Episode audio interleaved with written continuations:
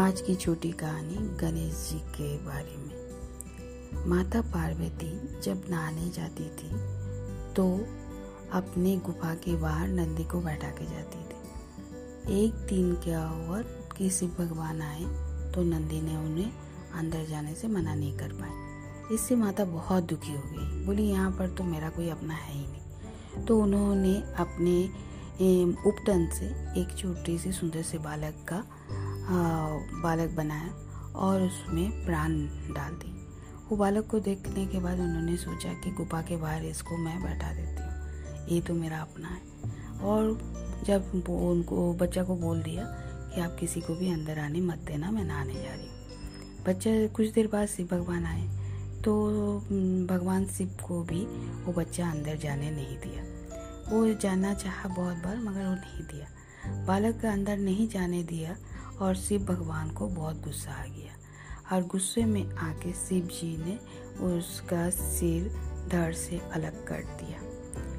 कुछ देर बाद माँ पार्वती को जब ये पता चली तो माँ पार्वती बहुत ज़ोर से रोने लगी और जिद करने लगी कि मेरा बच्चा को आप ज़िंदा कर दीजिए। शिव भगवान उनकी जिद के आगे हार मान गए और वो एक हाथी के सिर ला के उस धड़ में लगा दिए।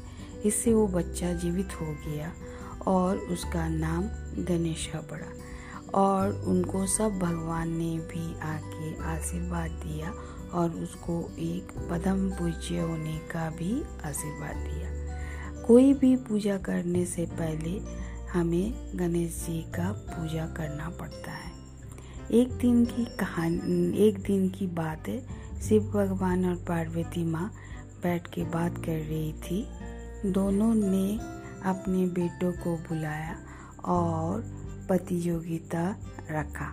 प्रतियोगिता में उन्होंने बोला कि जो वो दुनिया की तीन चक्कर लगाकर पहले आएगा, वही प्रथम पूज्य, प्रथम होगा। इससे कार्तिक तो अपना तुरंत मोर में बैठ के दुनिया का चक्कर काटने चला गया। मगर गणेश का तो बहान चूहा था। वो बैठ के सोचने लगा। कुछ देर सोचने के बाद उन्होंने माता पार्वती और पिता शिव भगवान को बुला के बैठाया और उनको प्रणाम करके उनका तीन चक्कर काट लिया। कर तो माता ने बोली, ये तुम क्या कर रहे हो?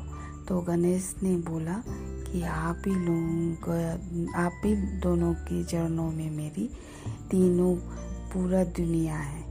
इसीलिए मैं आप लोगों को ही ये प्रदक्षिणा कर रहा हूँ।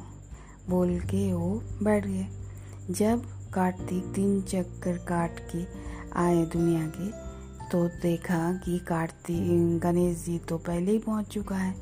इससे उनको बहुत बुरा लगा और वो गणेश जी पदम पूज्य हो, पदम हो गए।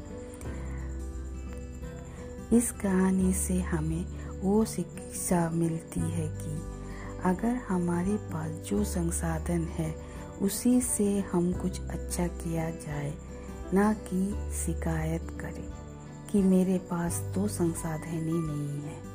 अगर आपके पास जितना भी है, उससे भी शुरुआत कर सकते हैं। और जब आगे बढ़ते जाएँगे तो सब सुख सुविधा भी आ जाएगी। इसी का छोटी सी कहानी। धन्यवाद।